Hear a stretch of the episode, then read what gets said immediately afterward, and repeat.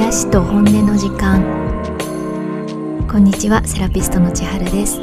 日常の中にある大切な約10分癒しと本音について何気なく考えてみる時間です。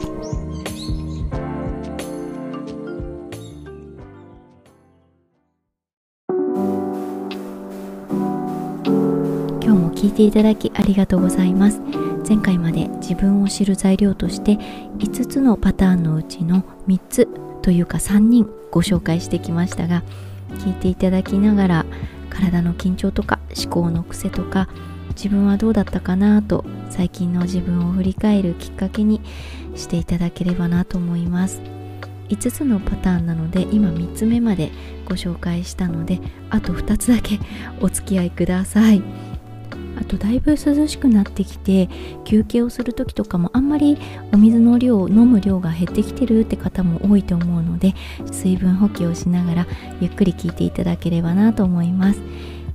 私はですね今日は今は普通の常温水を飲んでるんですがさっきこの録音の前に鉄分とビタミン B がいっぱい入ったハーブのドリンクのフローラディクスというドリンクを飲みました。ドイツで作っている結構昔からあるハーブドリンクなんですけど味がすごい美味しくて、まあ、ほんのちょっとシロップをちょこっと飲むだけなんですけどおすすめです。これで今日のポッドキャストもいつも以上に頑張っていこうと思います。はい。今シリーズでお伝えしている体心思考呼吸のための5つのパターン。毎回役割をキーワードに出して最初ご紹介してきたのでちょっと今日も振り返ってみると役割を分担したり人に与えたりするのが得意なロボットさん。役割をしっかりこなすのが得意なゴリラさん。で役割をどんどん引き受けちゃうのがトドさんでした。今日はですね4人目で役割にじっくりこだわりを持って完璧を目指すミイラさんについてご紹介していきます。ミイラさんのネーミングの由来は息を吸う時とか普段も顎と首に力が入って顎を食いしばりやすくって体全体も含めとにかくガチガチになりやすい。まるで体が動かないように包帯でぐるぐる巻きにされたミイラのような状態なのでミイラさんになりました。さっきもお話ししたように役割にじっくりこだわりを持って完璧にやりたいという思いがとっても大きいのでこうなりたいこうあるべきこれがうまくいかなかったらどうしよう私役割を果たせているのかなとかプラスにもマイナスにも常に考えて考えてっていう状態です。で常に考えているタイプといえば段取りや計画を常に考えているロボットさんがいましたがロボットさんの場合はいかに物事を効率的に回していくかみたいな物事の機能面を常に考えて考えてっていう状態なんですけどその時って集中はしてるけど心はフラットなんですね。でもミイラさんは心も頭も忙しいです。ロボットさんのように心がフラットで特に大きく心が揺れることなく頭が集中しているっていうのとはちょっと違って心が良くも悪くも繊細なんですね。人からしてもらったこととか感動したこととかよく細かく覚えているし一方で自分の過去の失敗とか誰かにまた迷惑かけたらどうしようとかそういうことも常に心の中にあります。それに加えて物事を完璧にしたいって頭でいろいろと考えているので心も体もフル稼働で全エネルギーをそこで使い果たすので呼吸するのも力抜くのもかなりの頻度で忘れがちです。なので常に無意識に顎を食いしばって首にも力を入れてひたすら耐えている状態です。ただ顎を食いしばって首にも力入れてでも完璧を目指したいっていう意志の強さはあるんですね。でも心は繊細だからダメージも受けやすくて強いんだか弱いんだか自分の中でも波が起きやすい状態です。そういうふうに感受性が強い状態で心の中でいろいろ揺れつつも一生懸命頭で考え続けるので本人は本当大変なんですがそうやって心で感じているいいことも辛いことも両方覚えて生かそうとする状態なので日々感じてきたことをもとにして生き方とか人付き合い仕事家庭子育て趣味とか何に関してもミイラさんならではのこだわりポイントと理想を持っています。なので周りから見たミイラさんは人からの第一印象はちゃんとした人とかいろいろと気遣いをしてくれる人って感じです。でもちゃんとした人って言われたらそうかもしれないけどちゃんとした人と思われたらちゃんとしていかなきゃっていう気持ちが始まって言いたいことを我慢しちゃったりセーブしたりすることも多くなっちゃうんですね。この我慢っていうのがミイラさんの特徴の一つで我慢ってやっぱ歯を食いしばるってイメージあるじゃないですか。なので我慢一つでもいろいろなシーンがありますよね。言いたいこと我慢食べたいもの我慢苦しい場所に身を置くそこで過ごす時の我慢痛みを我慢感情を我慢など我慢する時って食いしばって首にも力が入りますよね。なので一時的に痛みを我慢したとかあと寒さを我慢したとか何か突発的なストレスがかかったとかそういう時にもミイラさんになりやすいです。なのでミイラさんになりやすい季節は寒いのを我慢して外を歩かなきゃいけない冬の時期いわゆる寒さ疲れは顎と首に来てそのまま顎と首を緊張させ続けてリセットしないでいると今度その体の状態から導かれて思考がミイラさんになっていろいろ考えすぎちゃったり気にしすぎることが増えたりとかあと心もミイラさんになって言葉に過敏に反応しちゃったりとか体が緊張したことが始まりで思考とか心までに影響しちゃうんですね。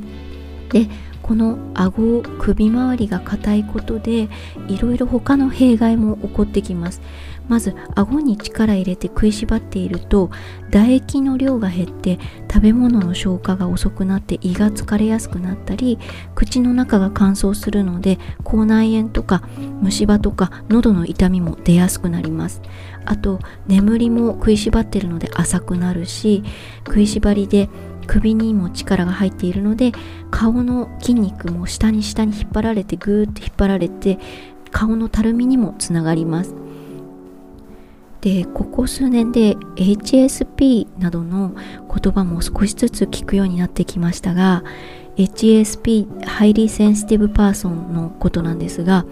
神経が細やかで感受性が強い性質を生まれながらに持っている人のことをそう呼びます。この生まれながらにっていう脳の話までになってくると人によって捉え方いろいろだと思うんですがこういう感受性が強くて生きづらさを感じている人はすごく多いだろうなとお客様の体を触っていても自分のことを振り返ってもそう思います。どこからが気にしすぎなのかって本当難しいことですよね。私もミイラさんになりやすいしお客様もミイラさんになりやすい方すごく多いです。だって生きてたら忘れたくても忘れられないくらいの大失敗とか 人に気を使うこととかあとどうしようどうしようって無駄に考えすぎたりとかそんなのもう年々増えていく一方だし 言いたいこと我慢したりやりたいことを我慢するのだってたくさんあるじゃないですか。そこでその時に自分はもしかしたら HSP で生まれながらに感受性が強い性質なんだって思うのとあ私今ミイラさんかもしれないから顎と首に力が入ってそれが始まりかもって思うのとそれどっちを選ぶ権利もその先の自分がどう変わるかも自分自身で選べるってことだけは忘れないでほしいなと思います。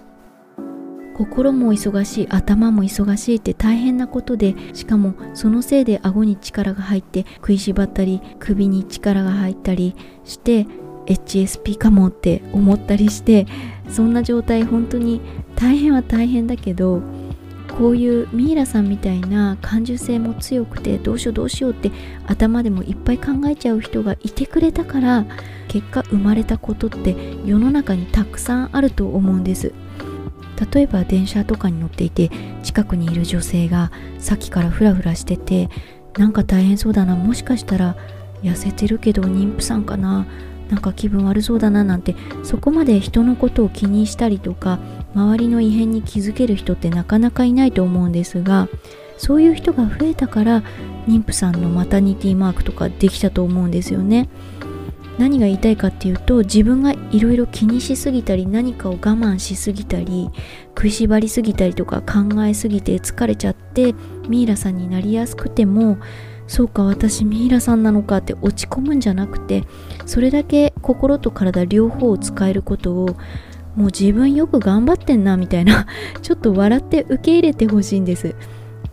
ミイラさんって私赤ちゃんと似てるなっていつも思っていて赤ちゃんって入ってくる情報全てに心も頭もフル稼働させてで頭の重さに対して首の筋力が追いついてないから自分で自分を支えられなくて何回も何回もグラグラしながらそれでも手足バタバタさせて成長していくじゃないですか。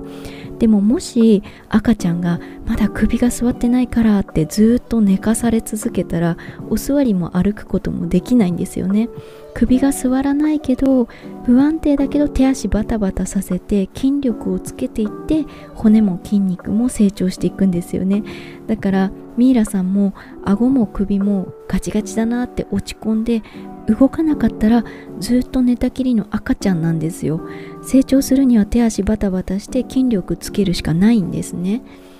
だからミイラさんになっちゃってるなって時は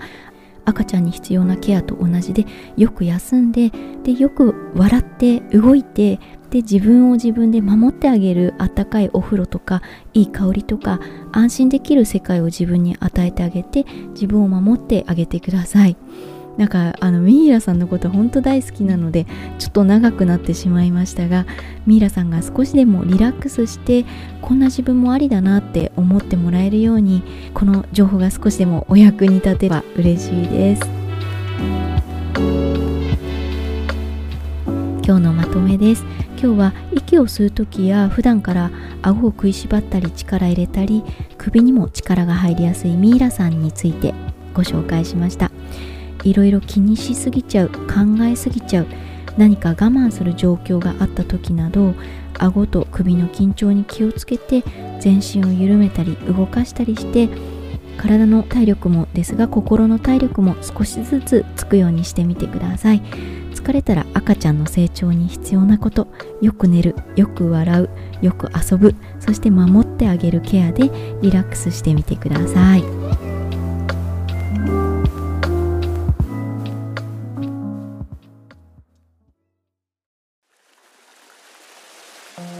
毎回最後の1分間は体にいいことができればと思いますが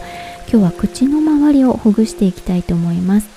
まずはお顔全体を手で覆ってお顔の筋肉全部を緩めてください。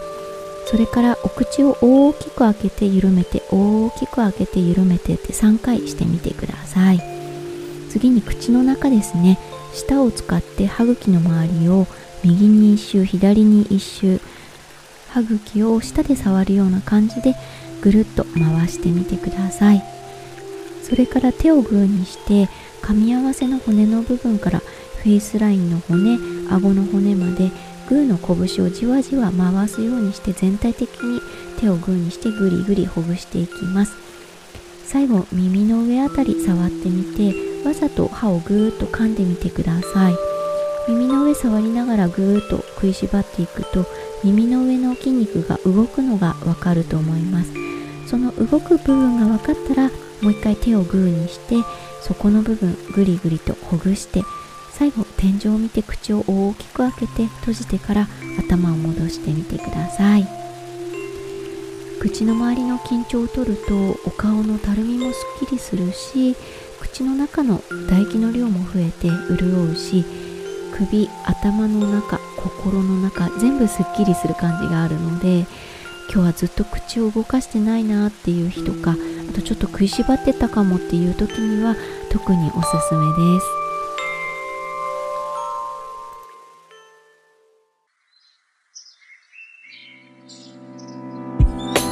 癒しと本音の時間今日も聞いていただきありがとうございました。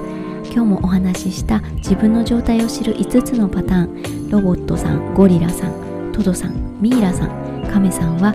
ノートというサイトにまとめています。公式 LINE ブログインスタグラムと合わせて番組情報欄を見ていただけたらと思います。今日も日常の中に何か少しでも癒しがありますように。